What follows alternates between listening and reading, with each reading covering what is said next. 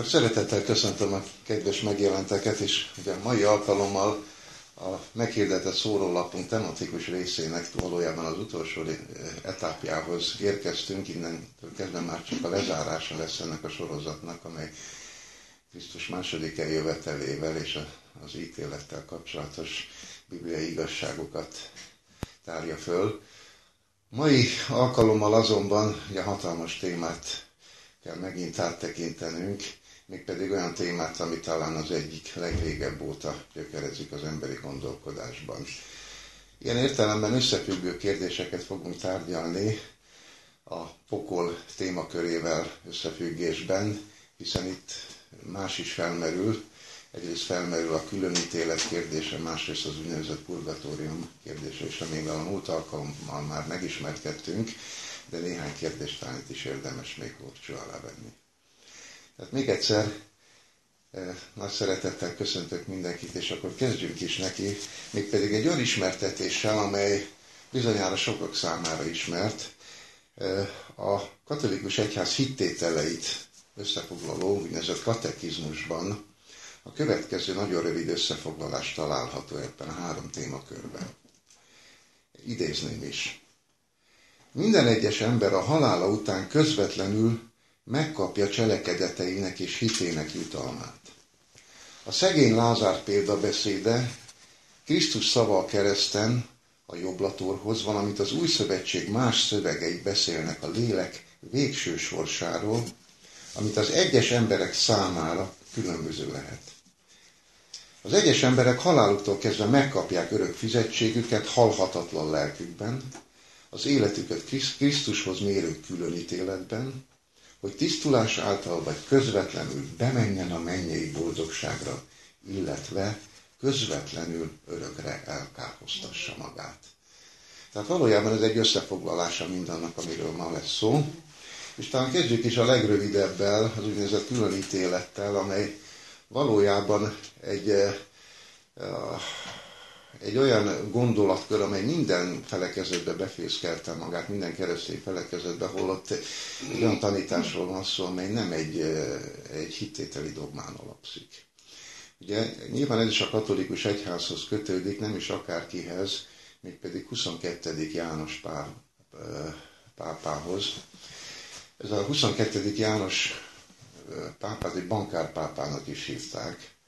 Ő volt az az avignoni pápa, aki miért bevezette először a kötvényeket is. Hát most erről nem fog különösebben beszélni, de talán azt érdemes megemlíteni, hogy 72 éves korában lett pápa, 90 éves koráig, és hát már a megválasztás is elég különös volt, mert ugye nem volt jelen, amikor megválasztották, mert halálos hírét keltette az Inasa ment csak be a úgynevezett konklávéra, nagyon beteg, és hát ezért megválasztották egy két évig tartó konklávé után. És hát gyakorlatilag megreformálta a katolikus egyház gazdasági ügyeit. De a mai alkalommal nem erről fogunk igazából, nem, nem ezért került fel az ő neve, hanem elsősorban annak okán, hogy ő kibocsátott egy bullát, mi szerint az elhunytak csak az utolsó ítélet után kerülnek Isten színe elé.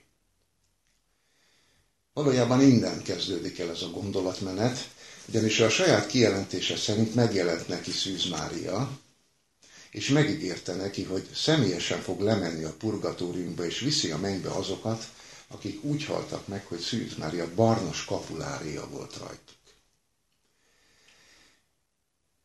Ezt megelőzően nem nagyon találkozunk a különítélet gondolatával, de innentől kezdve gyakorlatilag a katolikus egyház hivatalos tanításai közé is bekerült. Ugye ezt tudni kell erről a, a pápáról, hogy ő gyűlölte a ferenceseket. Tehát olyannyira, hogy a pápasága kezdetén meg is égetett jó néhányat Rómában, és ami miatt elsősorban gyűlölte őket, az, az a szegénységi fogadalmuk volt. És választás elé is állította őket, hogy vagy mindazt, amit használatba kaptak, azt tulajdonba veszik, vagy pedig, vagy pedig az pápaságra fog szállni. Mivel az utóbbit választották, hát ebből következően a ma is, ugye a Ferences rend a leggazdagabb rend a, a katolikus egyházban, gyakorlatilag Európa szerte nem csak kolostorok, hanem iskolák, különféle intézmények. Az első egyetem is, ugye, amit még a domokosok kezdtek el, ugye, a, azt is átvették, a Szorbont, a, a Bolonyai Egyetemet, tehát mindenhol ők tanítottak. És ezek aztán mind a tulajdonukba kerültek. Na most ehhez képest 1324-ben kiadott egy bullát, amiben elítélte a pápa tévedhetetlenségét. Ami azért érdekes, mert, mert ugye a pápaságról szólva, és erről már volt szó, ugye a tévedhetetlenség dogmája szerint, ugye ő tévedhetetlenül kijelentette, hogy a pápa nem tévedhetetlen. Nem tudom, érezzük ennek a, a ellen, ellentmondást ebben a kijelentésben, de ennek alapvetően azért volt szükség, mert ugye az előző pápa negyedik kelemen a ferenceseket mindenféle javadalomhoz juttatta, és ő volt az első ferences pápa, és az ő hát, rendeleteit kívánta tulajdonképpen ezzel amulálni. Ő volt egyébként az a pápa, aki az Extravagantes című bullájában kimondta, hogy az Úr Isten a pápa.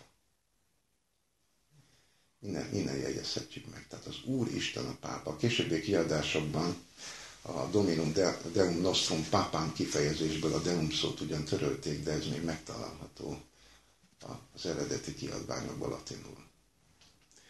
Tehát valójában ami miatt érdemes ezzel a különítélet gondolatával foglalkozni nála, ennek, ennek, ennek azért volt jelentősége, mert, mert ugye az úgynevezett bűnbocsánati cédulák kibocsátása hát ekkor vette tulajdonképpen, ha nem is kezdetét, de tulajdonképpen általánossá. Olyannyira, hogy ez a 22. János, ez, ez nem csak árusította a bűnbocsánatot és a felmentéseket, ugye a bőt alól lehetett felmentést kapni, vagy bizonyos házassági ellentétek feloldása miatt lehetett felmentéseket kapni, ezért mind fizetni kellett. De kibocsátotta a vétkek és bűnök halálos listáját is, egy mellékelve egy árlistát, hogy mennyiért lehet megvásárolni egyes bűnök bocsánatát. És ebből nem maradt ki a gyilkosságtól kezdve a szodomiáig semmi bűn mindent meg lehetett vásárolni.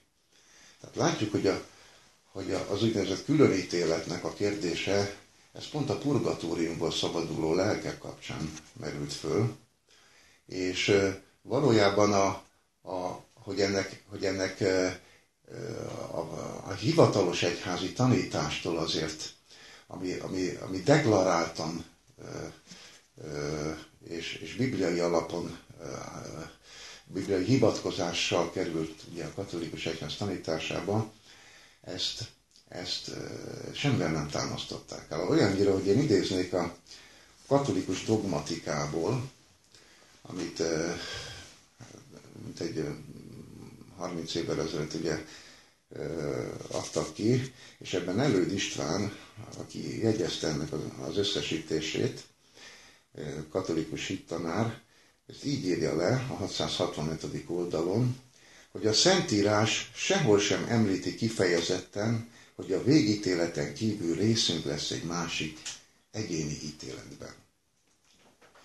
Tehát világos, hogy itt semmi másról nincs szó, csak az egyházi hagyományról, illetőleg olyan gondolatokról, amelyek a Bibliában, hát a Bibliában nem igazolhatók. Olyannyira nem, hogy az apostolok cselekedetei nagyon világossá teszi, a 17. fejezetben, a 30. verstől ugyanis ezt olvashatjuk. Ezt mondja Péter apostol, hogy a tudatlanságnak idejét azért elnézvén az Isten, mostan parancsolja az embereknek, mindenkinek mindenit, hogy megtérjenek. Mivel, hogy rendelt egy napot, melyen megítéli majd a föld, föld kerekségét igazságban egy férfiú által, akit arra rendel.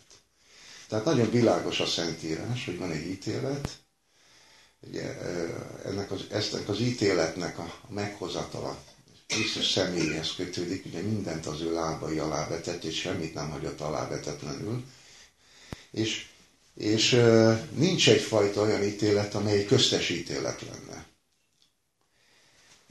A Máté evangéliumban egyébként ezt mondja Jézus a 16. fejezet 27. versében, mert az embernek fia eljön az ő atyának dicsőségében az ő angyalaival, és akkor megfizet mindenkinek az ő cselekedetei szerint.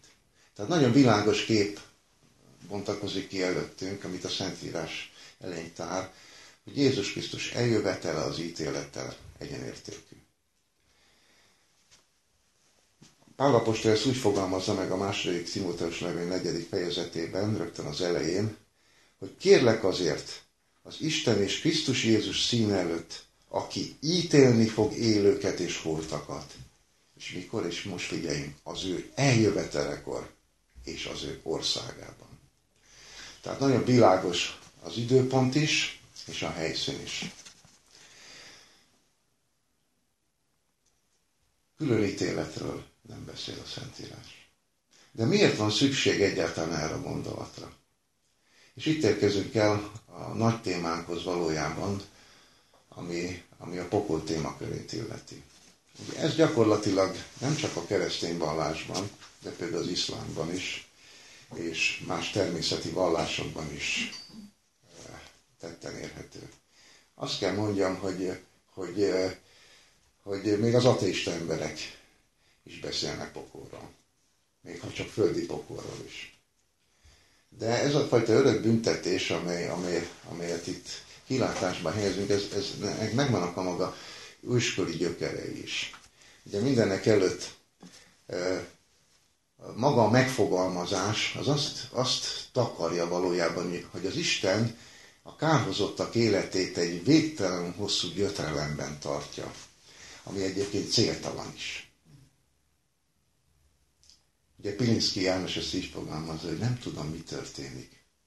Talán egy esernyőt nyitogatnak vészjósló gyorsasággal, vagy akit szeretek, azzal úgy beszélnek, ahogy nem lehet, nem szabad.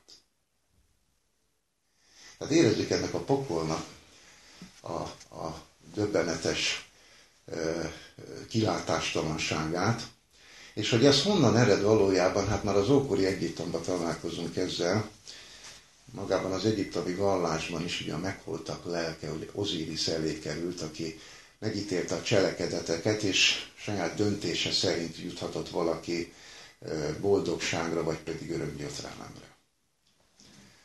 A görög filozófiából emelődött át végső soron a, a inkább filozófikus gondolatként lehetne jellemezni, de, de ezt a görög vallásban mélyen, mélyen benne lévő gondolatot aztán, aztán a filozófia szintjére emelték, és ugye a rómaiak is átvették. Ugye ott a, az ismert szó, a hádész, ugye ez volt a görögöknél a halottak lakóhelye. Ugye ezt hádész istenről nevezték el, aki Zeus és Poseidon testvére volt, és hát tulajdonképpen ő volt az alvilágnak az ura is.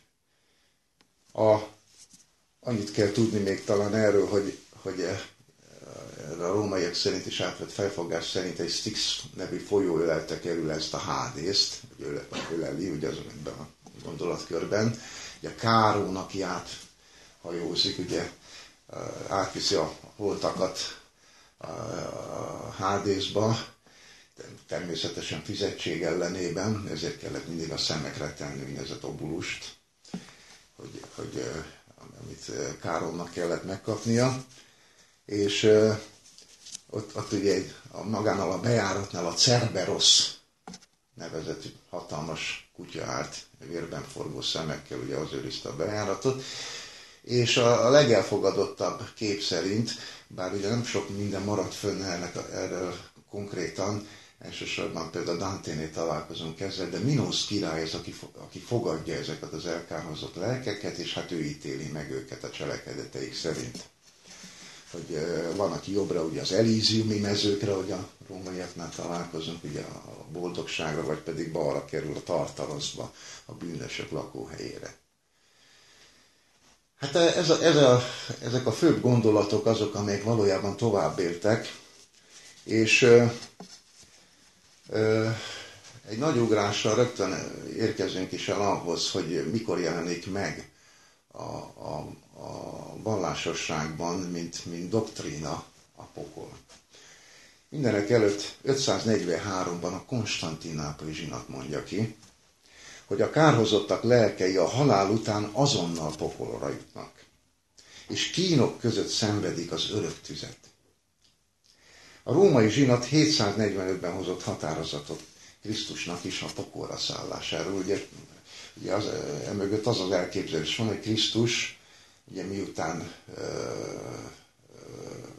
meghalt a kereszten, eltemették, de ugye a katolikus hitvallás szerint alászállt a poklokra, mielőtt még föltámadott volna, hogy az ott sembedő igazakat, hogy mit keresnek az igazak a pokolba, ez mert majd kitérünk,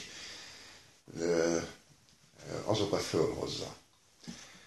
Tehát lényegében két zsinati határozat volt az, amely, amely mint, mint egy bebetonozta a pokolnak a képzetét, és ennek az összefoglalását talán a legegyszerűbben a hittani kongregációnak az 1979-ben kiadott leveléből, ezt még Ratzinger bíboros jegyezte, így a későbbi 11. Benedek pápa, aki nem mondott a pápaságról, nem olyan régen. És ennek a, ennek a kijelentésnek az alapjául következőket írja. Az egyház a Bibliához és a hagyományhoz hűségesen ragaszkodva hisz abban, hogy örök büntetés éri a bűnöst, aki meg lesz fosztva Isten színe látásától. Továbbá, hogy a kárhozat büntetése a bűnös egész lényét érinti, az igazakkal kapcsolatban pedig hiszi, hogy Isten színelátását megelőzően lehetséges tisztulásuk, amely azonban teljesen különbözik a kárhozottak büntetésétől. Így érti ezt az egyház, amikor purgatóriumról és pokorról beszél. Hát először is vizsgáljuk meg, hogy van -e egyáltalán pokol a Biblia szerint, vagy mi a pokol. Ez egy alapvető kérdés. Általában használunk bizonyos fogalmakat, és egy helyet értünk alatta, de mit ért alatt a Szentírás, amelyet nincs olyan keresztény felekezet, amely tagadná, hogy ne Isten szava lenne. Mindenek előtt azt, azt kell tisztáznunk, hogy a pokolnak fordított szó, ugye a Héberben a Seol, a görögben a Hádész. És mindkettő jelentése a sír, sírgödör vagy a halál helye, ahová a meghalt emberek kerülnek. Általában ugyanis a meghalt embereket eltemetik.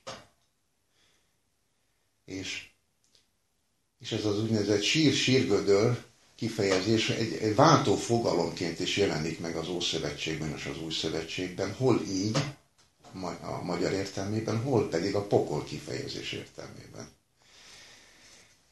A, hat, a, Zsolt, a hatodik Zsoltár ötödik, hatodik verséből például azt idézném, hogy ezt mondja Dávid. Tér vissza, Uram, ments ki lelkemet, segíts meg engem kegyelmedért, mert nincs emlékezés rólad a halálban, a seolban, kicsoda dicsőít téged. A sírban kicsoda dicsőít téged.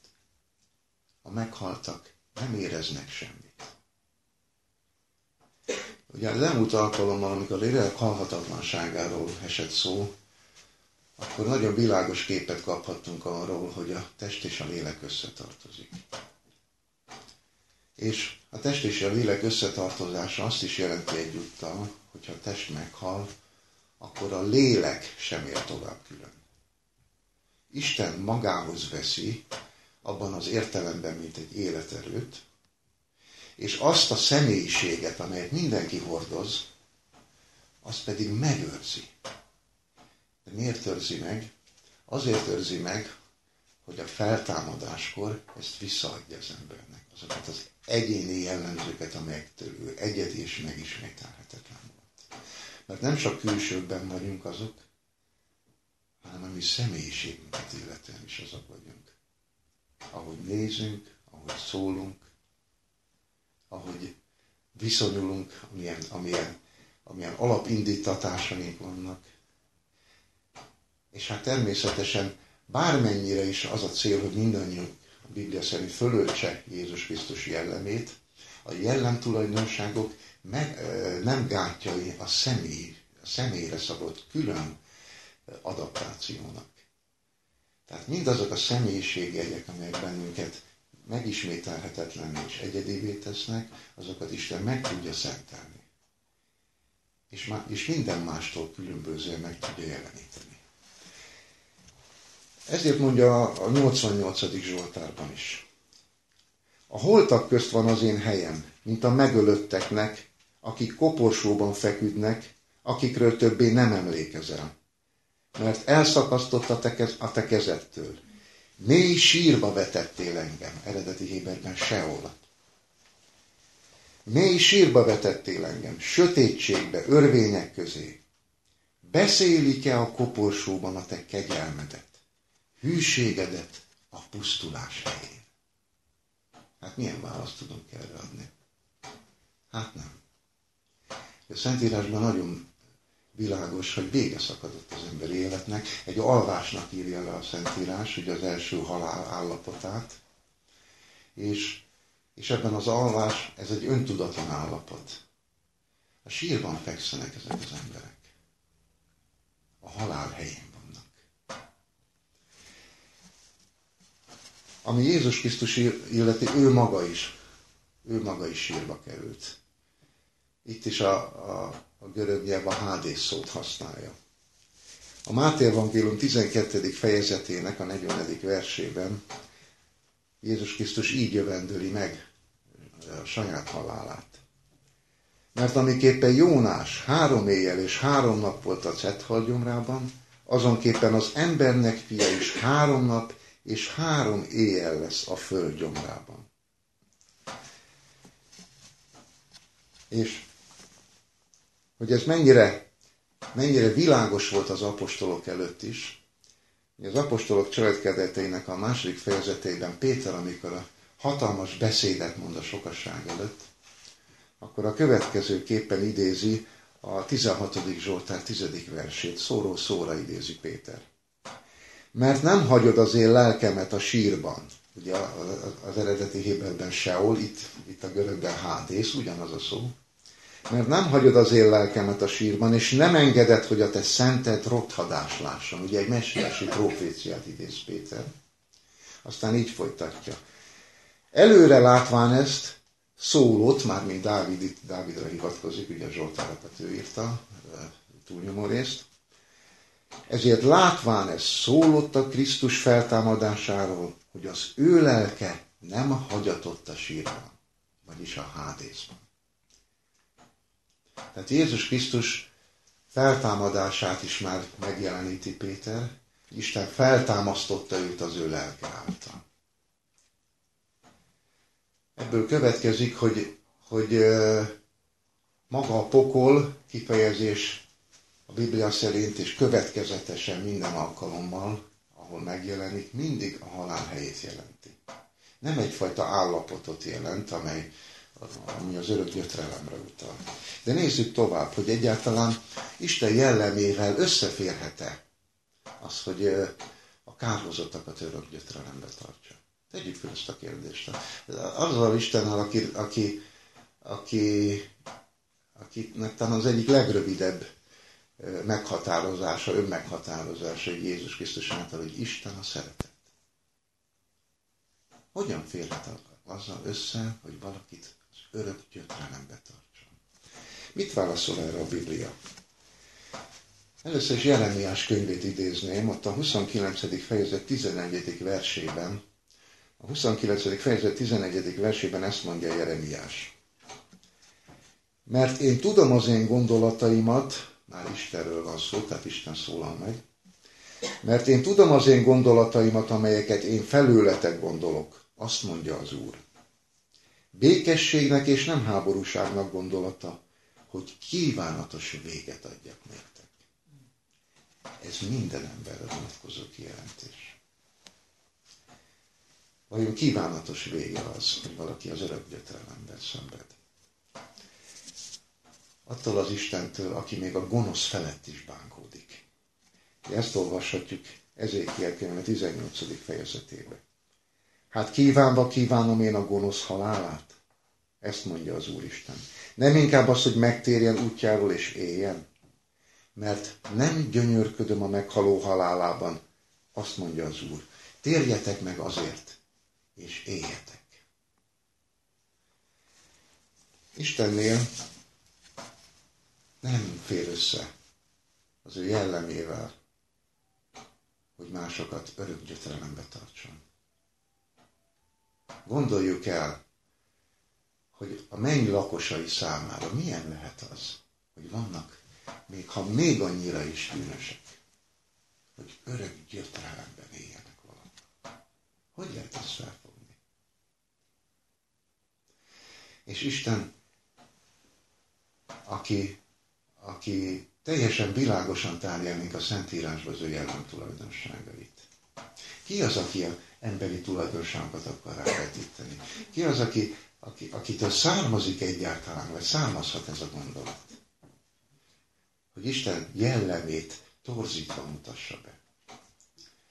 Van, hogy csak egy oldalon az igazságot, hogy azt akar érvényesíteni, másik oldalon csak egy oldalon a szeretetet, amely az igazságot nem ismeri. Ugye Krisztus kereszt áldozata előtt Istent úgy mutatja be sátán, mint aki ugye, eredeti héberben ellenséget jelent. Úgy mutatja be az ő törvényének, az ő, az ő országának ellensége, mint aki kíméletlenül akar érvényesíteni az igazságot, akiben nincs szeretet. Aki, aki aki azt veti Isten ellen, hogy hát csak próbáljatok szembeszegülni velem, majd lecsap rátok. Majd megmutatja, hogy milyen igazából ő. És amikor Jézus Krisztusban megmutatta, hogy önmagát adta a bűnökért, akkor, akkor sátán átlendült a ló túloldalára. Mit mondott? Hát Isten a szeretet, mindent megbocsát. Mindenki bűnözhet ott, hát Isten mindent meg fog bocsátani. És hogyha, hogyha még nagyon nagyot védkezünk, akkor is van lehetőségünk. Hát majd ő megtisztít. Nem kell megváltozni. Maradjatok olyanok, amilyenek vagytok. Hogy az első eh, emberpárt megkísértette Éván keresztül, olyanok lesztek, mint Isten. Hogy a kárhozat régies bibliai kifejezése nem fér össze semmiféle hosszantartó szenvedéssel, az, az magából a szóból is adódik, mert ugye ez, ez, ez egy ö, érdekes módon túlélte a régies kifejezések megreformálását, tehát a modern bibliai fordításokban is, magyar fordításokban megtalálható. De valójában, amit jelent ez a szó, és talán itt van a gyökere hogy, hogy, vagy a kulcsa annak, hogy, hogy megfejtsük egyáltalán a pokol lehetetlenségét, az az, az az, hogy a kárhozat valójában egy visszavonhatatlan bírói ítéletet jelent. Egy olyan ítélkezést, amely megmásíthatatlan. És, és ennek a, a, a bibliai igazságnak a, a tartalmát már rögtön a, az 5. Zsoltár 11. 11. verse megmutatja számunkra. Ugye ezt mondja Dávid. Kárhoztasd el őket, vagyis ítéld el őket. Így van az eredeti héberben. Ítéld el őket, ó Isten. Essenek el saját tanácsaik által, taszítsd el őket védkeik sokasága miatt, mert fellázadtak ellened. Tehát az ítéletre hívja fel Isten. Dávid, Dávid is az ítéletért imádkozik. És a Máté evangéliumban pedig Jézus halálakor találkozunk azzal, hogy az ő feje fölé illesztették, ugye a Máté evangélium 27. fejezet 37. vers, ugye az Indri felírással találkozunk, ugye Jézus Nazaretus Rex Judea. Tehát, hogy erre azt mondja a Szentírás, hogy feje fölé illesztették az ő kárhoztatásának okát vagyis az ő elítéltetésének az okát, ugye ez Jézus ugye a zsidók király. még, még a Nikodémus való, kapcsán is meg, érdemes megemlíteni, hogy amikor a nagy tanács ugye a, a Sanhedrin előtt küzd Jézusért, akkor, akkor szintén ezeket a, ezt a régies kifejezést se találkozunk, hogy ugye a János Evangélium 7. fejezetében, hogy vajon a mi törvényünk kárhoztatja az embert, ha előbb ki nem hallgatja, és nem tudja, mit cselekszik. Tehát a kárhoztatás szó nagyon világosan azt jelenti, hogy valaki ítélet alá esik. És nem akármilyen ítélet alá, hanem egy végérvényes, világos ítélet alá. Ezért, mondja, ezért különíti el tulajdonképpen az emberi ítéletet Jézus Krisztus az Isten ítéletétől. Mert az emberi ítélet az tulajdonképpen mi? Hát ítélkezés. Tehát az én ismereteim, az én erkölcsi magaslataim alapján ítélek meg más embereket. Ami, amiről ugye találkozunk Jézusi példázatban, hogy vedd ki a gerendát a te szemedből. Mert ami természetesen nem azt jelenti, hogy az ember szemében van egy gerenda, hanem ha egy gerenda van a szemünk előtt, az ítélkező lelkület, akkor nem látunk semmit.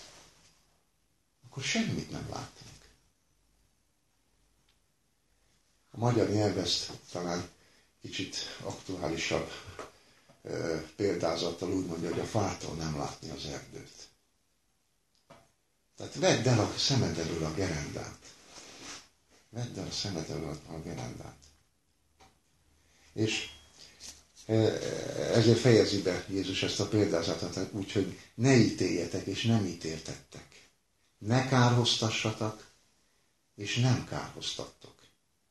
Tehát ne ítéljetek, ne ítélkezzetek, és felettek sem, sem történik ítélet. Ne kárhoztassatok, ne tegyetek senkit ítélet alá, és ti sem kerültök ítélet. Nagyon világos a Szentírásban, és ilyen értelemben megint összefügg a lélek halhatatlanságával ez a gondolat, hogy a Szentírás csak az igazak számára ígér örök életet. A kárhozottak sorsa nem az örök élet. Még ha az gyötrelem is. Tehát nem az örök gyötrelem, hanem a végleges, visszavonhatatlan, megmásíthatatlan halál. Az a halál, amiből nincs feltámadás. Ezt nevezi a Biblia második halálnak. Van első feltámadás a Biblia szerint, és van második halál. Érdekes, hogy az igazak oldaláról mindig az első feltámadás jelenik meg, mert mindig azt jeleníti meg, hogy az örök élet felé irányul, a kárhozottak feltámadását, mert olyan is van, ugye az ezer éves ítélet után, meg kitérek egy pár mondat elejéig. Ott viszont csak a második halálról beszél, a végleges halálról, amiből nincs feltámadás. De ha már nem az örök gyötrelem a sorsa, akkor micsoda? Mi az az állapot, ami, amibe kerülnek a, a kárhozottak? Mi az, ami fenyegeti őket? Ha nem a vég, folyamatos kínzás és vég nélküli gyötrelem. Akkor milyen halál ez? Egy gyors, hirtelen, világos megsemmisülést jelentő halál, még pedig tűz általi halál. Ezt jelenti a Biblia. Nem, meg, nem olyan tűz általi halál, mint a középkorban, az eretnek ékedésekor, már most nem divat erről beszélni, mert vannak olyan kijelentések, hogy nem is voltak, ugye, autodafék, és egyáltalán e, e, hát ez, ez csak a, a protestantizmus híreztelte el. Hát erre csak Husz János tudnám példaként mondani, mert Husz János élete csodálatosan áll előttünk, de ugye Konstanci zsinaton megégették, de még csodálatosabbnak tartom az utolsó mondatát amit életében tett, és, és, és fönnmaradt mindannyiunk számára okulásképpen. Már meggyújtották égett alatt a mágia, és Zsigmond király, mi nagy királyunk? Szép szálember volt. A 30 éves háborúnak a lezárója, nagy diplomata, És amikor meggyújtották Husz János az ágát, és már égett, akkor egy idős néni még fogott egy kis gajat, és nagy ügybuzgalommal oda vitte a mágiához, így rádobta. És Husz János lenézett rá, és azt mondta neki, ó, szent együgyűség. Sajnálta őt. Így állnak előttünk, akik, akik a hitükért mártinapságot szenvedtek. És valójában a, az a fajta tűz általi megsemmisülés, amit Isten, amivel megszünteti a bűnt, az, az nem ilyen. Az egy pillanat alatt történik a Szentírás szerint. Minden esetre egy bizonyos, hogy ebből a halálban nincs feltámadás. Ebből a tűz általi megsemmisülésből nincs, nincs feltámadás. Ezek hatásai örökkévalók. Úgy is lehetne mondani talán, hogy, hogy a kárhozottak feletti ítéletnek nem az ideje, nem az ideje, hanem annak a hatása az, ami örök. Megismétlem még egyszer, hogy világos legyen. Nincs örökké tartó büntetés. A Biblia szerint, a Biblia szerint az ítélet nem tarthat. Nem, hogy örökké nem tarthat, még el sem húzódhat. Pillanatok alatt megtörténik. Viszont a hatása visszavonhatatlan. Ebben az értelemben, ebben nincs feltámadás. És ez is Isten kegyelmét mutatja meg. Ő nem gyönyörködik a meghaló halálában. Mózes 5. könyvének 28. fejezetében, a 20. versben ezt olvashatjuk, ugye az előzménye az, hogy ha nem hallgatsz az Úrnak, a te Istenednek szavára, mi történik? Mi történik az emberrel? Mi a következménye? És így mondja a 20. vers, eltöröltetsz, és gyorsasággal elveszel a te cselekedeteidnek gonoszsága miatt, amelyekkel elhagytál engem. Eltöröltetsz, mintha nem is lettél volna. És elveszel. Nyom nélkül. A Szentírás nagyon világos a tekintetben. Még a, a Mózes 5. könyvéből, még a 32. fejezetből is idéznék. Egy kicsit hosszabban magyarázza is, hogy mi ennek az oka a Szentírás. És elhagyta az Istent teremtőjét, és megvetette az ő üdvösségének kőszikláját, ugye ki a kőszikla a Szentírás szerint, ugye egyedül Krisztus. Emlékszünk még az előadásra, Petros és Petra, Ugye a Petra Jézus Krisztus, Petros pedig ugye Péter volt a semmire nem való kavics. De az üdvösség kősziklája következetesen mindig Krisztus a Szentírásban. Elhagyta Isten teremtőjét, és megvetette üdvösségének kőszikláját, tehát Krisztus is megvetette. Idegen istenekkel ingerelték, utánlatosságokkal bosszantották, ördögöknek áldoztak, nem Istennek. Isteneknek, akiket nem ismertek. Hát hány és hány keresztény ember megy el ma úgy templomba, hogy fogalma nincs az Istenről. Soha nem volt. Soha nem tudja, tudta azt, hogy valójában az Istennek milyen jelleme van. Valami, valami, valami elképzelése van Istenről. Valami távoli, demiurgoszként irányítja a világegyetemet. De személyes Istennek kinek van? Akivel olyan kapcsolatba kerül, mint a 49. Zsoltán olvashatjuk, hogy markaidba metszettelek téged, kőfalaim szüntelenül előtted állnak. Elfeledkezhetik-e anya az ő gyermekéről, de ha ő el is feledkezik, én te rólad el nem feledkezem. Isten ennyire közel van hozzánk, ennyire személyes Isten. De ő mit mond Mózes 5. könyvben? Ördögöknek áldoztak, nem Istennek, Isteneknek, akiket nem ismertek újaknak, akik csak most támadtak, akik nem rettegtek a ti atyáitok. A kősziklát, aki szült téged, elfeledted. Ki a teremtő a Szentírás szerint? Ki az, aki nélkül semmi nem lett, és, és minden által lett, és nála nélkül semmi nem lett, ami lett? Aki Isten az atya mellett volt, mint kézműves? Aki mindent megalkotott? akit a Biblia kősziklaként mutat be. Erre mondja azt, a kősziklát, aki szült téged, elfeledted. Megfeledkeztél Istenről, aki nemzett téged.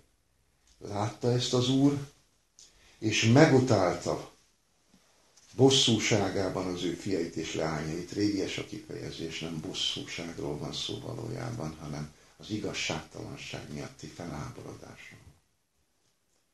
És mondta, elrejtem orcámat előlük, hadd látom, mi lesz a végük, mert elzüllött nemzetség ez, fiak, akikben nincs hűség. Hűség, vagyis emuna, vagyis hit, vagyis bizalom, az Istenhez való odafordulás. És, és hogy folytatja, hogy zárja ezt a gondolatot? Mert tűz lobban felharagomban, és leég a Seol fenekéig, ugye a sírig egészen. Megemészti a földet és gyümölcsét, és felgyújtja a hegyek alapjait. Mondom, és most figyeljük, elfújom őket, eltörlöm emlékezetüket az emberek közül. Mintha nem is léteztek volna. Jó könyvében Megint csak azért idézem ezeket a részeket, hogy lássuk, hogy a Biblia mennyire következetes az Ószövetségben és az Új Szövetségben egyaránt. És most csak idézném. Emlékezzél kérlek, ki az a Jobb könyve negyedik fejezetéből. Ki az, aki elveszett ártatlanul, és hol töröltettek el az igazak? Amint én láttam, akik hamisságot szántanak és gonoszságot vetnek, ugyanazt aratnak. Az Isten leheletétől elvesznek az ő haragjának szerétől elpusztulnak. Nem menekül meg a sötétségtől, sarjadékát lángperzseli el, és Isten szájának lehelletétől pusztul. Szó sincsen örök szenvedésről. Elveszésről van szó. Hirtelen, tűzáltali, végleges megsemmisülésről. Jó könyve 34. fejezet. Egy pillanat alatt meghalnak, és elenyésznek, a hatalmas is eltűnik kéz nélkül. Gondoljuk el, hogy az emberek többsége úgy él, vagy úgy hal meg, mintha örökké, mint, mintha örökké élne. Örökké akarna élni.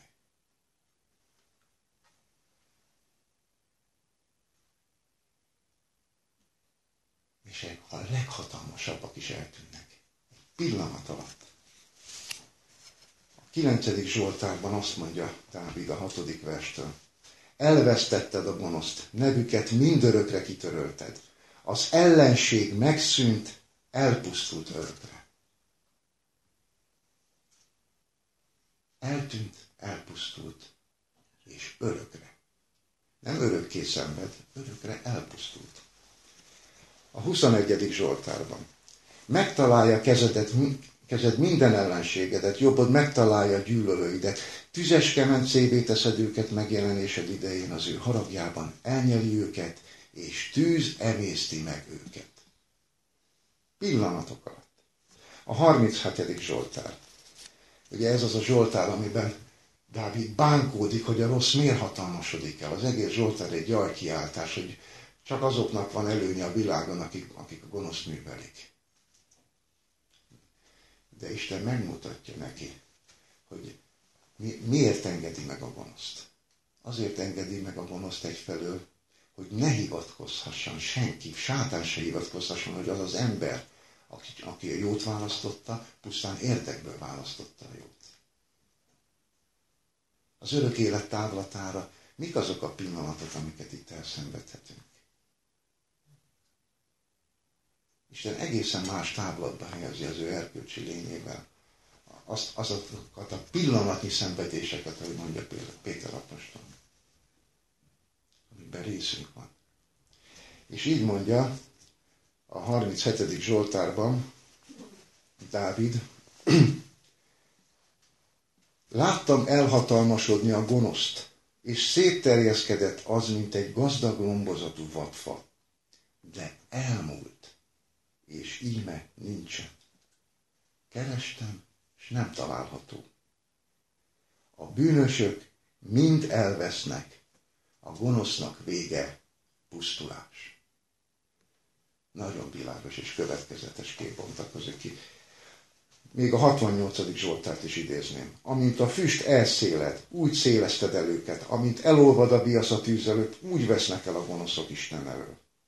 Vagy a 145. Zsoltár 20. verse is talán ez a legfrappánsabb a Zsoltárok közül, ebben az értelemben ha ezt a kifejezést használni. Megőrzi az Úr mindazokat, akik őt szeretik, de a gonoszokat mind megsemmisíti. Hát ez nagyon világos. Nincs, nem pokolba rakja, vagy egy helyre rakja szembe mindenki. Mind megsemmisíti. Nincs pokol.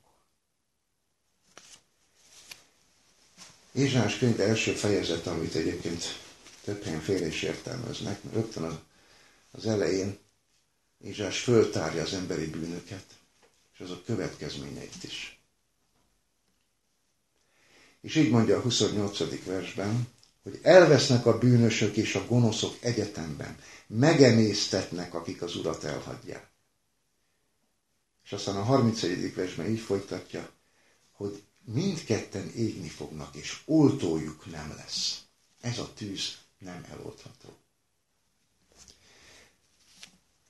Az a tűz, ami Istentől jön, az olyan tűz, amely mindent megevészt. Erre mondja Ámos proféta, hogy keressétek az Urat és éltek, különben rátok tör, mint a tűz. És nem lesz, aki megoldja. Vagy Jeremiás negyedik fejezet negyedik versében, hogy metéljétek magatokat körül. Ugye ez egy lelki értelemben használja itt Jeremiás ezt a lelki körülmetélésre, hogy Pálapostolnál is találkozunk ezzel.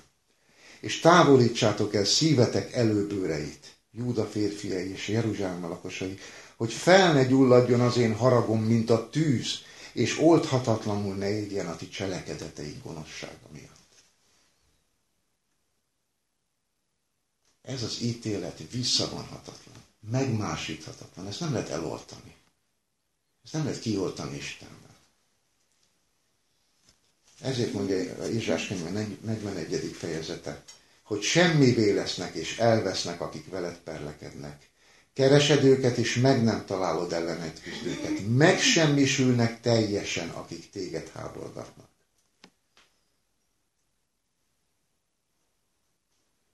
Nagyon következetes a Szentírás.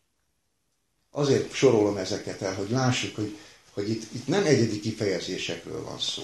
Abdiásnál azzal találkozunk, hogy olyanok lesznek, mintha nem lettek volna. Olyanok lesznek a gonoszok, mintha nem is lettek volna. Emlékezetük is sem lesz. És Jézus Krisztus hogyan beszél erről? Valami más mond netán? Ugye a, a Máté Evangélium harmadik fejezetében a, ugye azzal találkozunk, az a Jézusi kijelentéssel, amely az, a, a, a, a, az ítéletet jeleníti meg. És egy nagyon érdekes képet használ. Ugye így olvassuk, 12. versben, hogy akinek szóró lapát van az ő kezében, és megtisztítja az ő szérűjét, az ő gabonáját csűrbe takarítja, a polyvát pedig megégeti. Oldhatatlan tűzzel. Ugye ugyanez a Jeremiási kép, vagy Ámos, vagy Ézsási kép. Oldhatatlan tűzzel. És egy félreértésre is okot adható képet még hadd idézzek, Máté Evangélium a tizedik fejezetében. Ez ugyanis, erre ugyanis szoktak hivatkozni, mint bibliai helyre, amely a poklot támasztja alá. Ez pedig a következőképpen hangzik Jézus szájából. Máté Evangélium 10. fejezet 28. versében. Akinek szólórapát van az ő kezében, és megtisztítja az ő szérűjét, és az ő gabonáját csűrbe takarítja, a polyvát pedig meg... Ja, bocsánat, egy másikat olvasok. Ne féljetek azoktól, akik a testet ölik meg. A lelket pedig meg nem ölhetik, hanem attól féljetek inkább, aki mind a lelket, mind a testet elvesztheti a gyehennában. Ugye nagyon világos utalás Jézus Krisztusnak arra nézve, hogy, hogy a a lelket fenyegető, az ember személyiségét fenyegető bűnök, azok, azok az egész örök életet elvehetik tőle. És ezzel nem kell küzdeni. De mi az a Gehenna? Ez egy régi, ez egy, ez egy régi Héber kifejezésről van szó, ami, a lét, ami egy létező hely volt, ez a Gehinnon, az eredeti Héberben, ami hát valójában a himnon völgye, ezt jelenti, és ez a Jeruzsálemhez viszonylag közeleső helyről volt szó. Ugye itt, itt gyakorolta Izrael azt a pogány ritust, hogy gyermekeket áldoztak moloknak. Ezzel találkozunk a Krónika második könyvében, a 28. fejezetben, sőt még a 36, 33. fejezet 6. versében is van rá utalás. Jeremiás volt az, aki megjövendölte, hogy emiatt a bűn miatt ezt a völgyet az öldöklés völgyévé teszi. És az addig temetik a halottakat, amíg nem lesz hely ebben a völgyben. És meg is történt. De ezzel találkozunk Jeremiás könyve 7. fejezetében, a 32. 33. versben. Később azonban ez a hely szemétégető helyé alakult át. Jézus korában a Jeruzsálem szemetét vitték ki oda. És ebből következően mindig égett ott a tűz, mindig égettek valamit. Tehát a Gehenna az, egy, az, az nem poklot jelent ebben az esetben, hanem konkrétan egy olyan helyet jelent, amire egész bibliai utalás is van, ezért használja Jézus, hogy ott ugye nem fogják tudni a halottakat eltemetni, tehát el kell égetni, de és ezért mindig égni fog a tűz, és később, mint szemét égető telep, az ő korában is mindig égett ott a tűz. De mit mond ugye, a, a, mikor lezárja a nagy profétikus beszédében négy példázattal a, az ő második eljövetelét. És konkrétan ugye a negyedik példázatban találkozunk azzal, hogy hogy kik azok, akik üdvözülnek, és kik azok, akik nem. Akik mondják, hogy Uram, Uram. De Jézus azt mondja nekik, hogy nem ismerlek. Ugye itt találkozunk a Máté Evangélium 25. fejezet 41. versében, hogy távozatok tőlem ti átkozottak az örök tűzre, amely az ördögöknek és az ő angyalainak készítetett. És aztán a 46. versben azt olvassuk, és ezek elmennek majd az örök gyötrelemre, az igazak pedig az örök életre. Ugye két kifejezésről van itt szó. Ugye mindenek előtt az a kifejezés, hogy távozzatok tőlem ti átkozottak, ugye itt az átkozottak is egy, egy régies kifejezés, de itt elítéltetés alá esőkről van szó, azokról, akik az eredeti görögben gonoszok. Egész egyszerűen távozatok tőlem, ti gonoszok. Az örök tűzre, itt az Ionion szó szerepel, ez a, ez a görög kifejezés azonban egy viszonylagos kifejezés. Tehát jelentését az a szó dönti el, amelyet közelebbről meghatároz. Tehát, ahogy a, egy előadásban ugye szó volt korábban az oinoszról, vagy a Héber Jainról, ugye a borról, annak a meghatározása sem olyan volt, hogy, hogy az alkoholos vagy alkohol nélkül nem lehet tudni, csak akkor lehet tudni. Akkor volt alkoholos, ha, az, ha mellette szerepelt a részegségre utaló jelző. Az Iononnal is hasonló a helyzet, ugyanis a, az úgy örök, hogy amikor a Szentírás az Ionont az Istennel kapcsolatban használja, akkor az a végtelen halhatatlan lényére utal.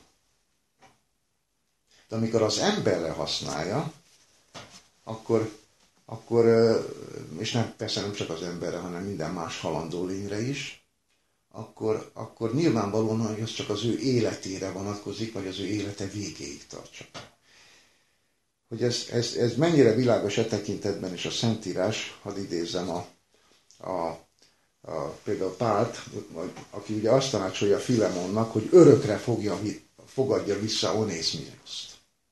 Ugye ezzel a, a Filippi levél, vagy Filemonhoz írt levél 15. sorában találkozunk. Tehát Onész, Onészimus örökre kell visszafogadnia Filemonnak. Hát ugye ez meddig tarthat csak? Hát addig, ameddig ő él. Vagy uh, úgy is mondhatnánk, hogy, hogy a tűz, az az úgynevezett örök tűz, az csak abban az értelemben Ionos, hogy, hogy eloldhatatlan, vagyis addig ég, amíg mindent megemészt. Ha mindent megemésztett, ahogy Gehinnom földjé, völgyében is a halottakat, akkor elaludt. De addig nem aludt el, amíg meg nem emésztette őket. Úgy is lehet mondani, hogy, a, hogy ha az ítéletre vonatkozik az Ionios, akkor az nem megváltoztatható, úgy örök. Ha személyre vonatkozik, akkor pedig addig, amíg, amíg az ítéletben nem következik, annak a hatály, hatája be nem következik. Hogy ez mennyire így van, nagyon frappáns idézetet hadd mondjak egyébként William Temple-től, ő egy katolikus érsek. Második János Pál fosztotta meg a tisztségétől, hogy is régi szóval, hogy kiátkozta, de ez a 20. század második fejében már nem egy divatos kifejezés, tehát pápaság nem azt szoktam mondani, hogy kiátkozunk valakit, hanem, hanem a hivatalától megfosztunk. William Temple katolikus érsek, anglikán, vagy nem, ő nem anglikán volt, hanem, hanem Angliában élt, következő írta. Egy dolgot teljes bizonyossággal elmondhatunk. Nincs örökké tartó gyötrelem. Ha az emberek nem vették volna át az emberi lélek természetszerű elpusztíthatatlanságának görög és bibliátlan elképzelését, és ha ennek tudatában olvasták volna az új testamentumot, nem az örök gyötrelem tanát értették volna meg belőle, hanem a megsemmisülés tanát.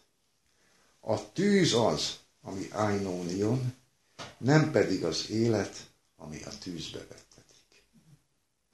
És nagyon világosan foglalta össze William Temple, így érthetővé válik előttünk, hogy amikor, amikor arról beszél a Szentírás, hogy örök gyötrelem, akkor, akkor tulajdonképpen mit ért alatta?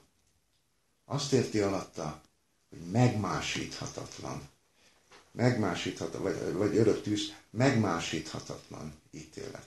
Visszavonhatatlan ítélet. De mi az örök gyötrelem?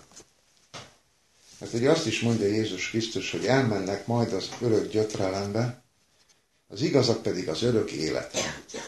Ugye egy viszonylag egyszerű a magyarázat, mert az eredeti görögből, és sok fordítás már helyesen is fordítja, de, de, de a legtöbb fordításban kerül be ez a gyötrődnége, vagy gyötrelem, mert itt a, a, az eredeti szövegben nem a pázánis szó szerepel, ami a gyötrődést jelenti, hanem a kolászín. És ez a kolászín, ez büntetést jelent, valakit megbüntetni. Tehát úgy kell ezt folytatni, hogy elmennek majd ezek a visszavonhatatlan büntetésre, az igazak pedig az örök életre. Tehát Máté Evangélium a 20. fejezetének 46. versében az örök gyötrelem szó, az a visszavonhatatlan, megmásíthatatlan büntetést jelenti. Ezt egyébként sok fordítás már helyre teszi, de, de sajnos ez is tartja magát. De hogy miért, miért van ez így? Miért kell nekik elmenni az, a, erre, erre a büntetésre, ez, amit a második tesszalonikai levél második fejezetének tizedik vers úgy fogalmaz meg, mert nem fogadták be az igazságnak szeretetét az ő üdvösségükre, tehát ők elvesznek. Ez tehát a visszavonhatatlan, megmásíthatatlan büntetés. Ez az, amire a zsidókhoz írt levél azt mondja, Állapostollal, hogy mert ha szándékosan védkeztünk az igazság megismerésére való eljutás után, akkor többé nincs bűnökért való áldozat, hanem az ítéletnek valami rettenetes várása és a tűznek lángja, amely megemészti az ellenszegülőket. És miért mondja ezt Pálapostól? Még, még alá is támasztja, hogy miért. Pál zsidakozik legalább 12. fejezetében, mert a mi Istenünk megemésztő tűz. Természetesen a tűznek a jelentése egyfelől a megpróbáltatásokra is vonatkozik, és de, de úgy is használja a Szentírás, hogy Isten igével azonosítja, nem olyan az én igény, mint a tűz, mint a szikla zúzó pöröli, mondja szintén Pálapostól Istent idézve. És ahogy Jézus második eljövetelekor is találkozunk, hogy megsemmisülnek az ő megjelenésének feltűnésével. Ez majd a következő eladásnak a témája lesz, de, vagy befejező eladásnak, de hogy Jézus Krisztus az igével, ahogy teremt, ugye ezzel az, vagy az igéjével, az ő szavával, amely olyan, mint a tűz, azzal, azzal valójában le is zárja az életet, le is tudja zárni az életet.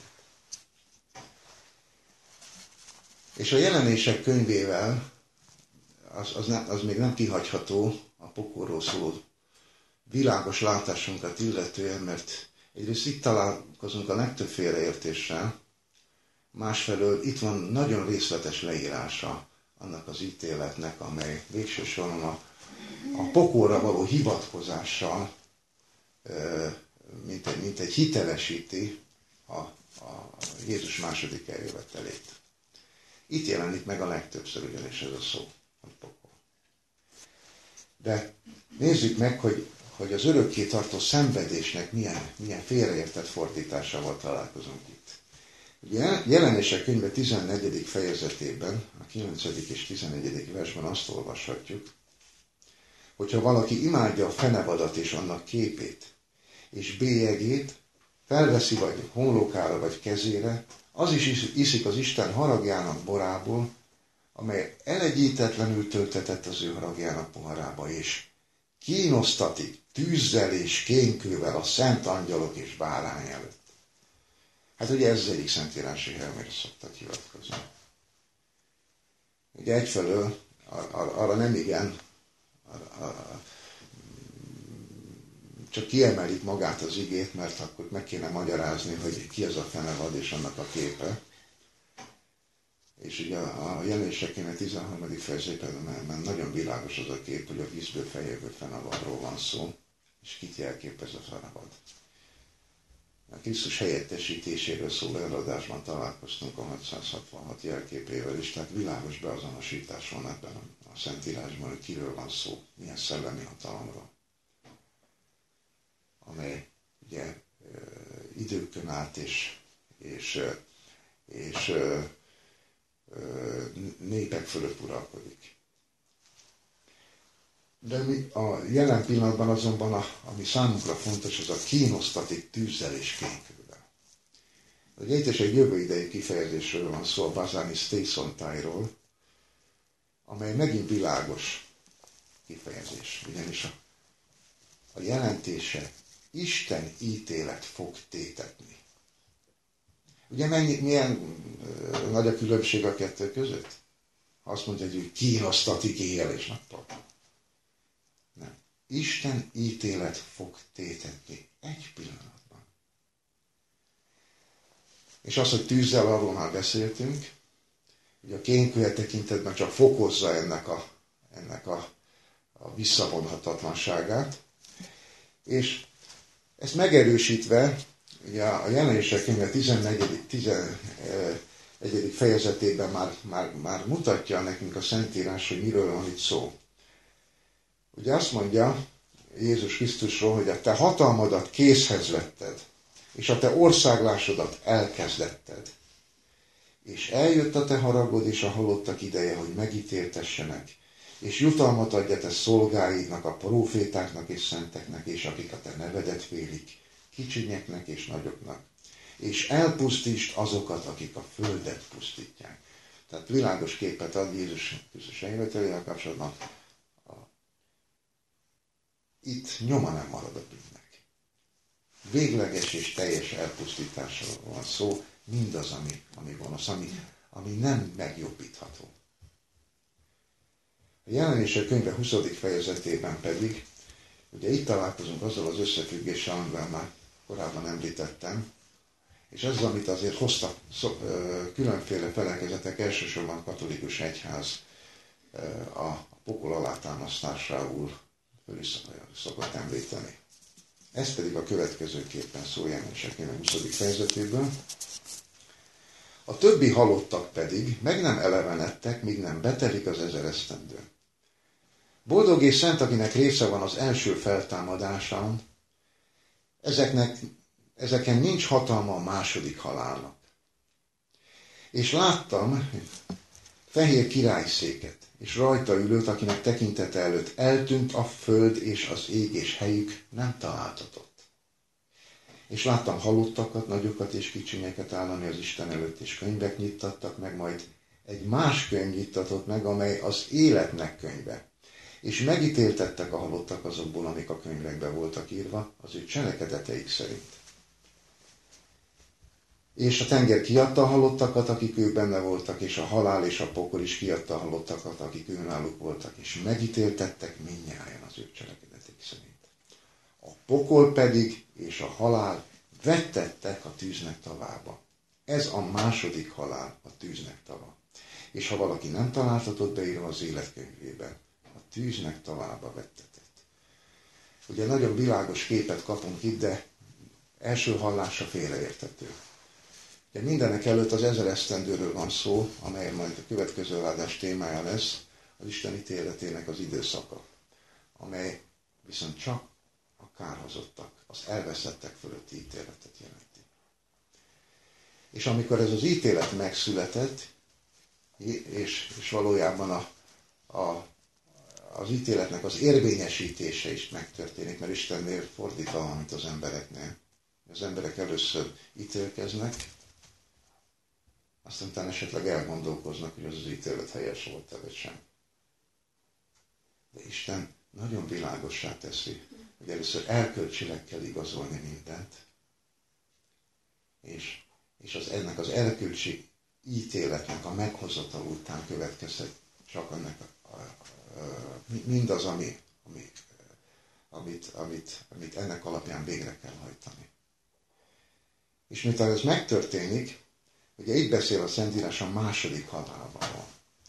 Tehát azok, akik, akik feltámadtak, akiket Isten igazakká tudott nyilvánítani a Jézus Krisztus áldozatára való tekintettel, akik hozzá akartak tartozni, akik Isten jellem tulajdonságait akarták hordozni, mert, mert szeret, meg, az Isten megismerték és megszerették,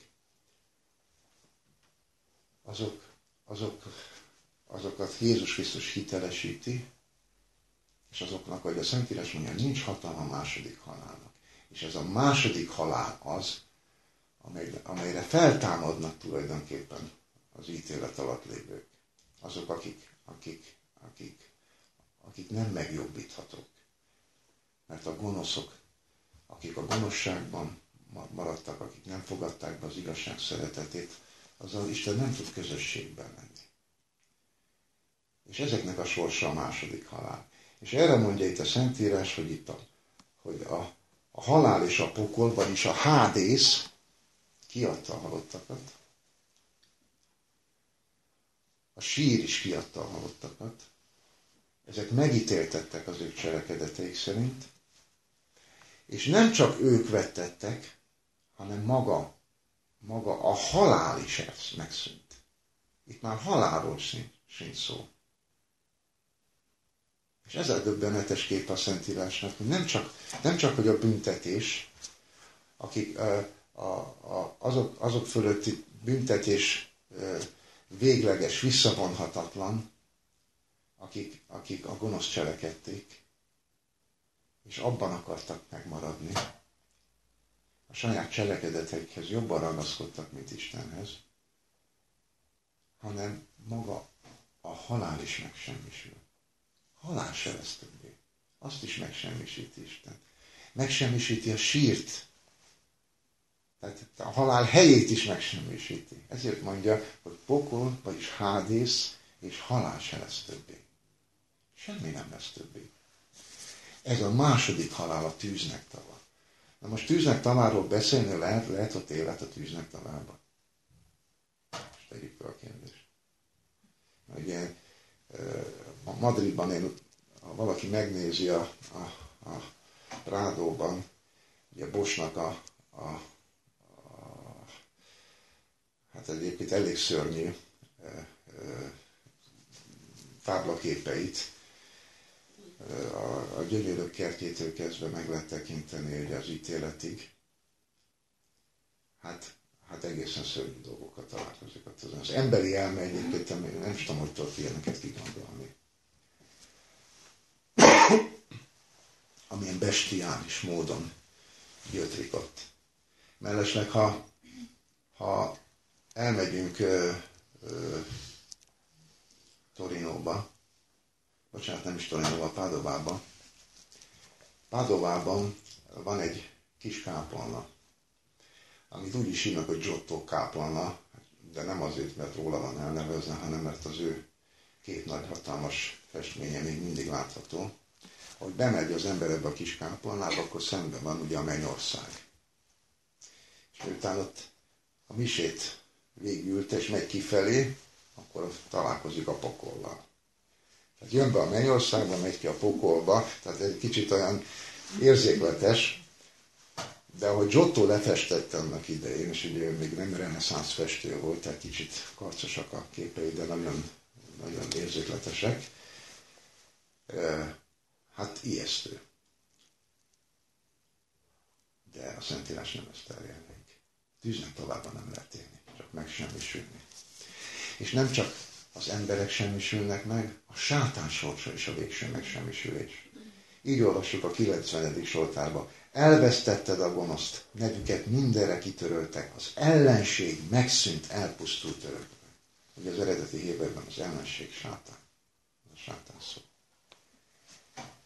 Így mondja még az Ézsás a 33. fejezetben, hogy jaj néked pusztító is el nem pusztított, te család, akit még meg nem csaltak.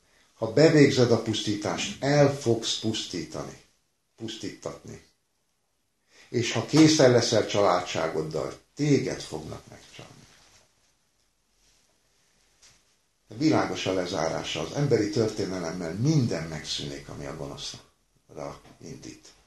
A gonosz szerzője, szerzője is, és végrehajtó is. Így mondja még sátáról Védkei sokaságával, kereskedésed hamisságában megfertőztetted szent helyeidet, azért tüzet hoztam ki belsődből, ez emésztett meg téged. Ugye itt egy, a, a, itt egy profétikus múlt van. Ez fog megemészteni téged. És tettelek hamuvá, és teszlek hamuvá. És a földön mindenki láttára, akik, akik rád néznek, minnyáján, akik ismertek a népek között, elbosszadnak miattak rémségessé lettél, és most figyeljük, többé örökké nem leszel. Hát ez azt hiszem, hogy elég világos.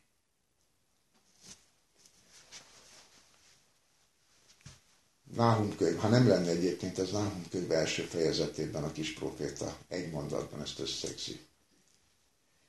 Ünnepeld Júda ünnepeidet, fizesd le fogadásaidat, mert nem vonul át rajtad többé a semmire kellő mindenestül kiirtatott. Nagyon finom fogalmazása Károlinak, mindig tőle idézek. A semmire kell az eredeti Héberbe Béliál. Ugye ismerős a kifejezés. Mi köze van Krisztusnak Béliához? Az igazságnak a hamissághoz, a világosságnak a sötétséghez. Nem vonul át rajta többé a semmire kerül. Mindenestül kiirtatott. Ebből is láthatjuk, hogy az örök élettel szemben mindig a végleges halál áll, nem pedig az örök szenvedés. Ilyen párhuzamokat olvashatunk például a 145. Zsoltár 20. versében. Megőrzi az Úr mindazokat, akik ők szeretik, de a gonoszokat mind megsemmisíti. Ugye a két végpont. Aztán Ézsás könyve 60. fejezetében. 12. és 21. vers összevetése. Mert a nép és az ország, amely neked szolgál, elvész, és a népek mindenestől elpusztulnak, A te néped mindig az lesz, és a földet mindörökké bírják. Ugye ez a kettő áll. Az egyik el, teljes elpusztulás, a másik pedig az örök élet. Erre mondja a római levél 6. fejezet 23. vers, hogy mert a bűnzsolja halál, az Isten kegyelmi ajándéka pedig az örök élet, ami Urunk Krisztus Jézusban. És még a végezetül kitérnék egy, egy leggyakrabban ismert vagy használt hivatkozásra. Ez pedig a szegény és a gazdag Lázárnak a története. Ugye talán mindenki előtt ismert, hogy a Lukács evangélium a 16. fejezetének 22. versétől találkozunk ezzel a Jézusi példázattal, ami végül is azt tárja elénk, hogy a, a gazdag Lázár meghal, és a, és a szegény Lázár is meghal, aki mindig jött hozzá ételért, és, és hát a gazdag Lázár az nem adott neki. Valójában ugye a, a, a, tanmese szerint, amit Jézus mond el, a gazdag Lázár a pokolra kerül, és ott szenved. A szegény Lázár pedig a példázat szerint Ábrahám kebelére kerül. Na de hát akkor hogy is van ez? Hát Jézus Krisztus, az egész Biblia az tagadja a pokol, ugye nincs pokol. Jézus Krisztus pedig erről beszél. Nem véletlen egyébként, az elején, az előadás elején idéztem a katekizmusból, hivatkozik is erre a részre. Hát ennek nagyon egyszerű egyébként a magyarázata. Jézus Krisztus többször idéz korabeli anekdótákból, vagy tanmesékből. Ez az egyik ilyen.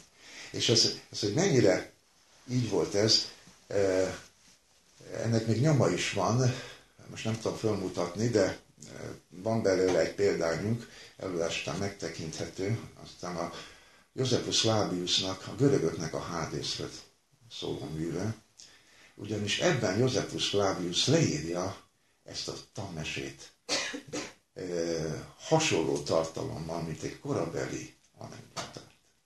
Ugyanazt, amit Jézus Krisztus idéz. Tehát valójában azt is lehetne mondani, hogy Jézus Krisztusnak ez a példázata ugye azoknak a farizeusoknak szól, akik hittek a pokol, akik tanították a pokol létezését, a seolt.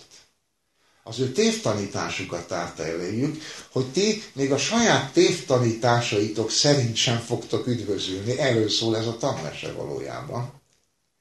Tehát úgy is lehet mondani, hogy, hogy a farizeusoknak az a tévtanítás, ami szerint a Seolt ezt egy szenvedések helyének állították be, Jézus nem azzal vitatkozott, nem magyarázta el nekik, hogy amit ti mondtok, az egy tévtanítás.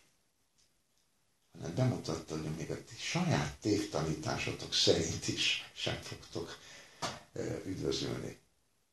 És, és hogy mennyire ez így van, hogy ennek a a, a Jézusi példázatnak a lényege nem a részletekben van, hanem, hanem a tanulságában. Ez azt is bizonyítja, hogy tele van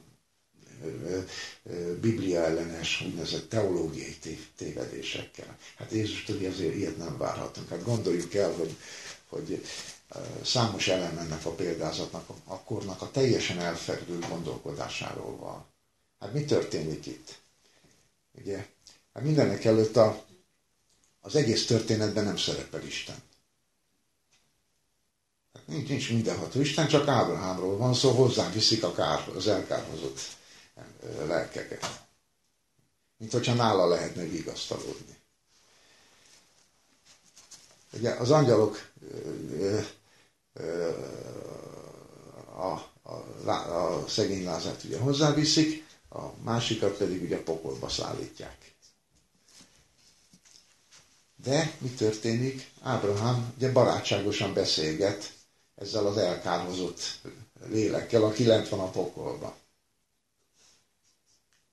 Sőt, ez az elkárhozott lélek atyámnak szólítja Ábrahámot, ugye, tehát még, még Isten helyébe is helyezi, mit mond neki, hogy, hogy atyám, bocsáss meg nekem. Tehát látszik, hogy mennyire elferdült ez az egész gondolkodás.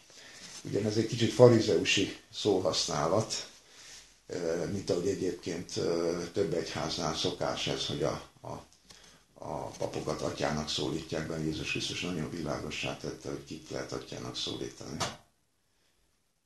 Mert egyedül az Isten az égben, aki atya, őt lehet atyának szólítani. És egyeti orvosotok a Krisztus. Egyházdoktor sincsen, csak a Krisztus.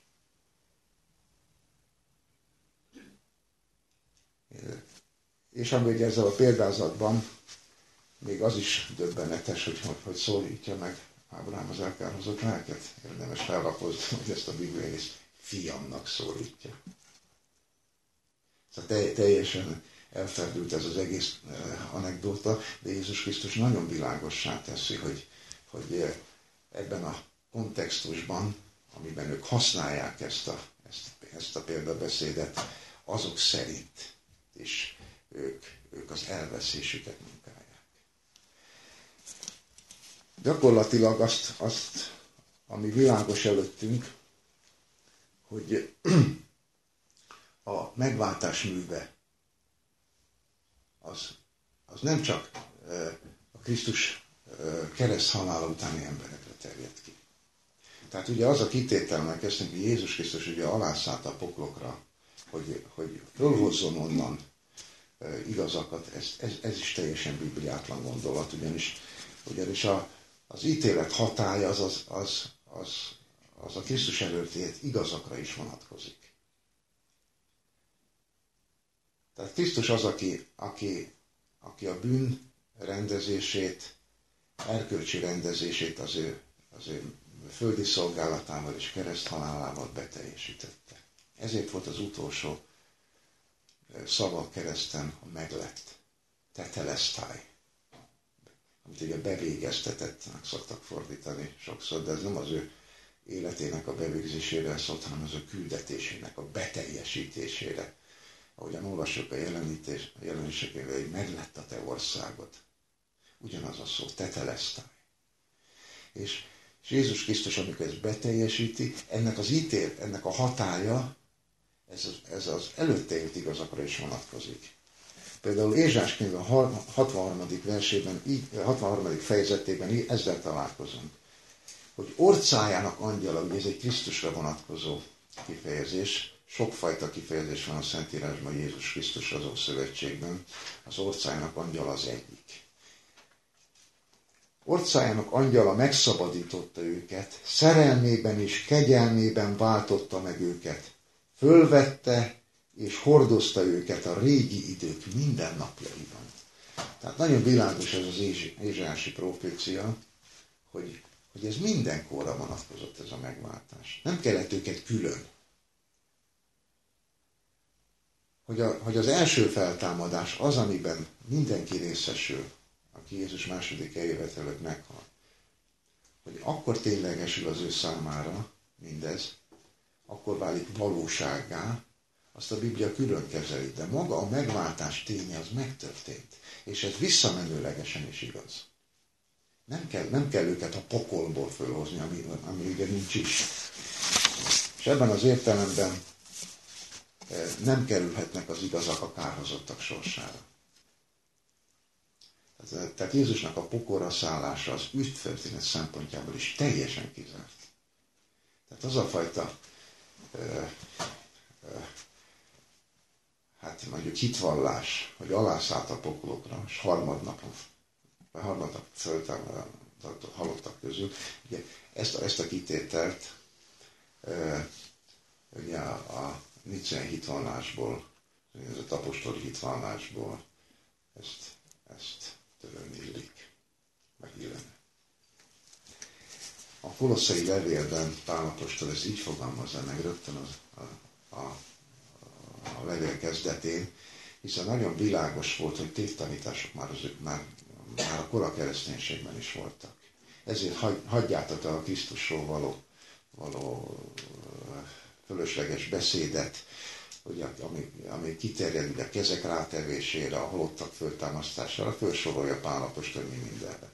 És a kolosszai levél első fejezetének 12. versékben azt mondja, hálát adván az atyának, ki alkalmassá tett minket a szentek örökségében való részvételre a világosságban, aki megszabadított minket a sötétség hatalmából, és átalbít az ő szerelmes fiának országába.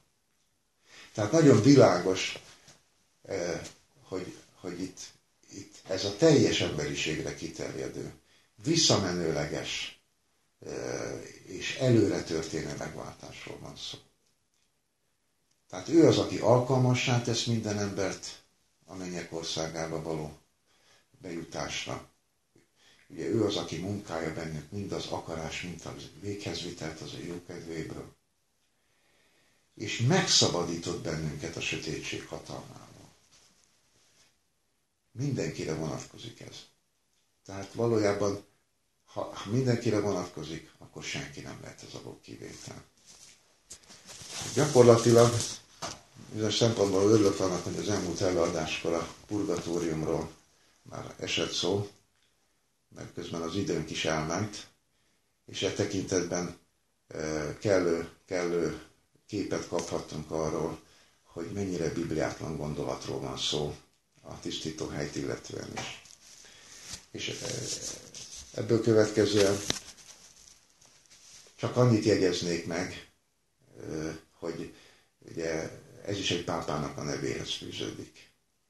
Ugye Nagyszergen Gergely pápa volt, első Nagy Gergely pápa volt, aki, aki 593-ban ezt a gondolatot elindította.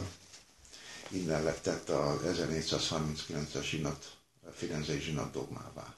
Ez viszont egy olyan dogma, amelyet a Tridenti zsinat is megerősített, amely, amelyet a Biblia megint csak nem támaszthat alá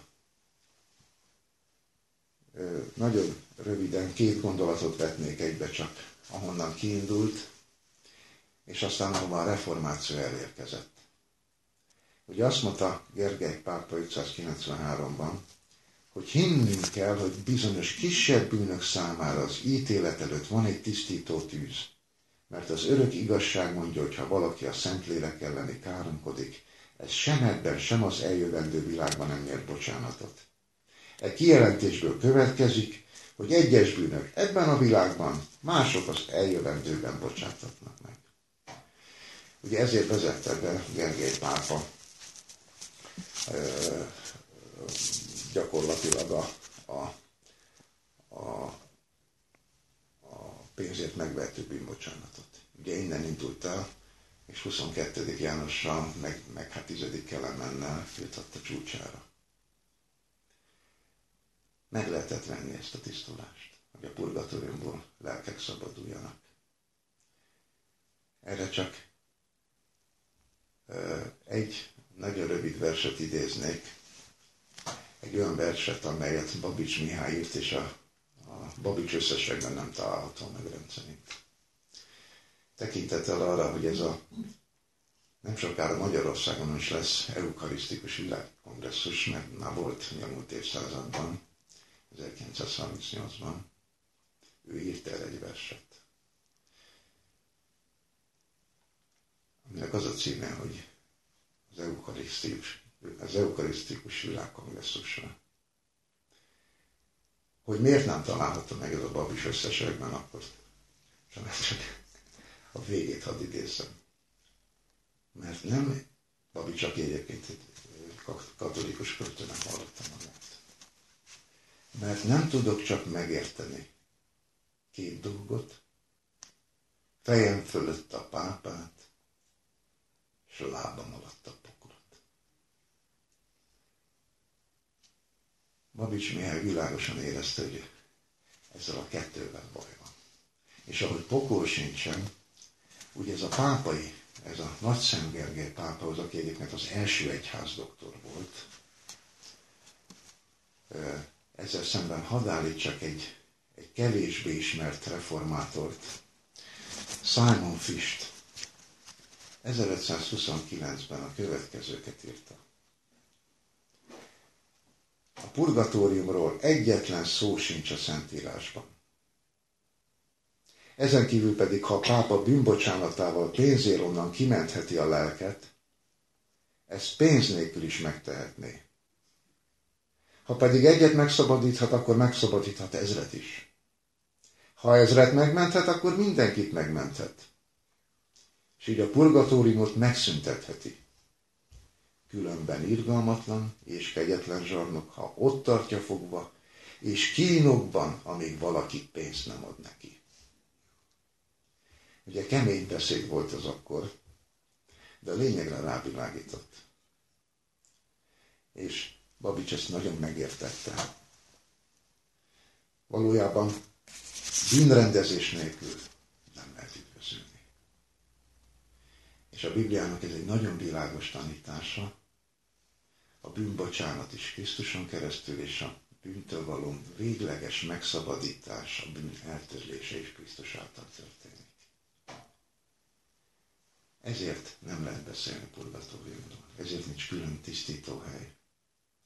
Akik Istenre szállják oda magukat, azok Istenhez fognak tartozni, mert bennük mindent el fog követni. Krisztus, hogy véghez vigye ezt, ezeket a, ezt a szándékokat. És akik nem, akik magukhoz ragaszkodnak, akik csak egy vallást találnak meg, azok végül önmagukat fogják megtalálni, hogy Coleridge mondja. Hogy akik nem Isten igazságát keresik, azok egy vallást találnak meg. Akik jobban szeretik egyházukat vallásoknál, azok pedig önmagukat találják meg. Vigyázzunk erre, mert sátán sok, sokakat félrevezet ezzel a tetszetős elmélettel, hogy Isten annyira szereti az embert, hogy mentséget talál a bűneikre. Sátán ugyanis azt állítja, hogy minden büntetőítélet, amelyet Isten az ígében kilátásba helyez, csak bizonyos erkölcsi szó, célt szolgálnak, és nem fogja azokat érvényesíteni. Nem teljesednek be szó szerint. A Szentírás világos, soha nem lesz feltétel nélküli bűnbocsánat. Az ilyenfajta megbocsátás ugyanis Isten uralmának alapján képes törni meg. Ez pedig megdöbbenteni az egész világegyetemet és minden erkölcses embert, aki Istenhez akar ragaszkodni. Ha az emberek azt bizonyítják, és mások számára még bizonygatják is, hogy Isten túlságosan jó ahhoz, hogy kivesse a bűnösöket az üdvösségből, akkor csak egyetlen egy dolgot kellene tenniük. Föltekinteni a Golgotára. Isten mekkora áldozatot hozott meg Krisztusban a bűnökért. Láthatjuk, hogy milyen súlyos dolog a bűn. Isten ezt kell meghozni, ezt az áldozatot. Ezért nem beszélhetünk purgatóriumról, de ezért van nyitva számunkra az örök élet. Remélem, hogy ez az előadás némileg tiszta képet adott mindenki számára, és a kedves hallgatóság számára is, hogy a Biblia tanításai mindannyiunk számára világosak, elérhetőek, ahogyan egy 20. századi protestáns gondolkodó mondta, hogy könnyű üdvözülni, és nehéz elveszni. Köszönöm a megtisztelő figyelmüket. Ha maradnék kérdés, maradok, szívesen válaszolok rájuk, és további szép estét kívánok.